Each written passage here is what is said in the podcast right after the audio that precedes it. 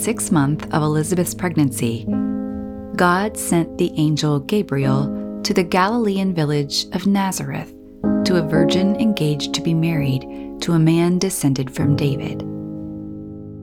His name was Joseph, and the virgin's name Mary. Upon entering, Gabriel greeted her. Good morning.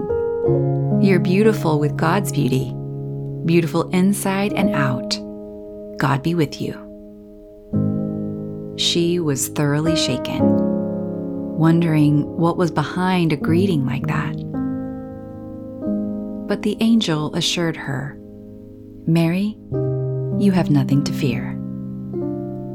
God has a surprise for you.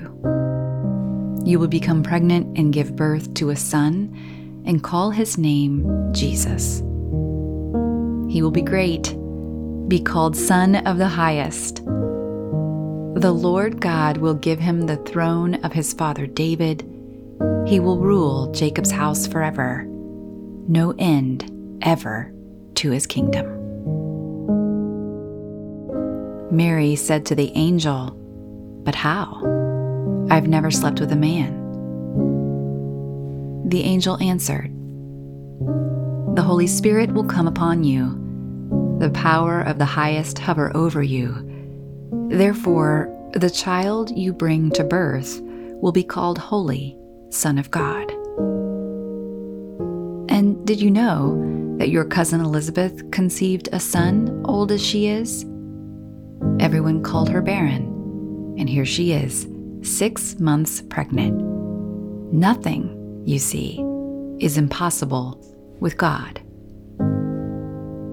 And Mary said, Yes, I see it all now. I'm the Lord's maid, ready to serve. Let it be with me just as you say. Then the angel left her.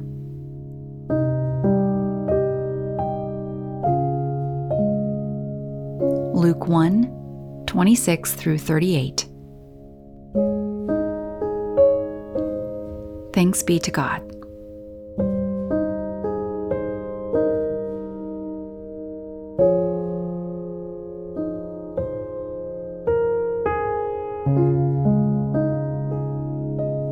A mystic is someone who believes in something beyond their ability to comprehend. Someone who has learned to hold the tension between knowing and unknowing. Someone who embraces mystery. By definition, a mystic is a person who believes in the spiritual apprehension of truths that are beyond the intellect. Mary was a mystic. I wonder how comfortable we are with that word. We believe in a God we cannot see, who offers an available peace we cannot explain, and tells a story that stretches outside of time. We too are the mystics. We're not ones who seek a mystical experience, but ones who are caught up in the mystery of God.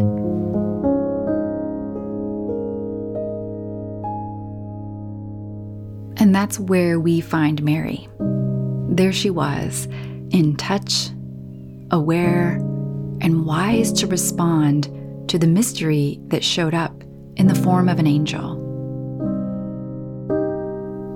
Yes, she had questions, but she didn't demand the answers be logical.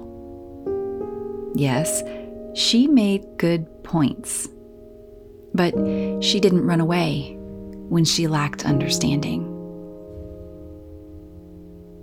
She asked for clarity but clarity did not show up within the confines of her current frameworks.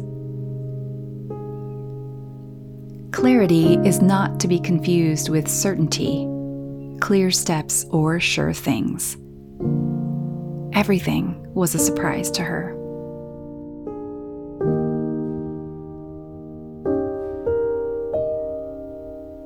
I wonder when you've been surprised by God. Was it welcome or unwelcome?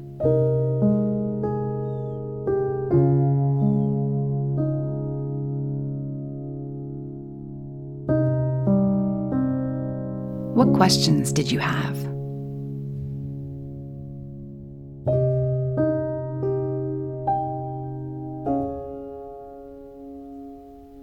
What did you know for sure?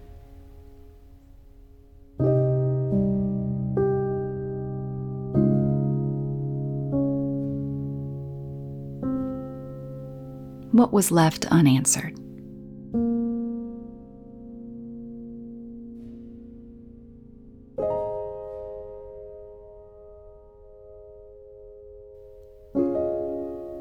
May we be mystics along with Mary, embodying belief with our actions, even when our minds and hearts haven't sorted it all out.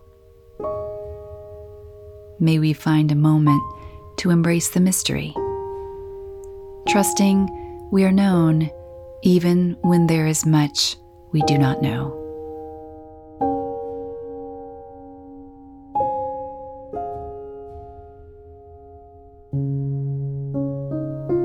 Yes, I see it all now.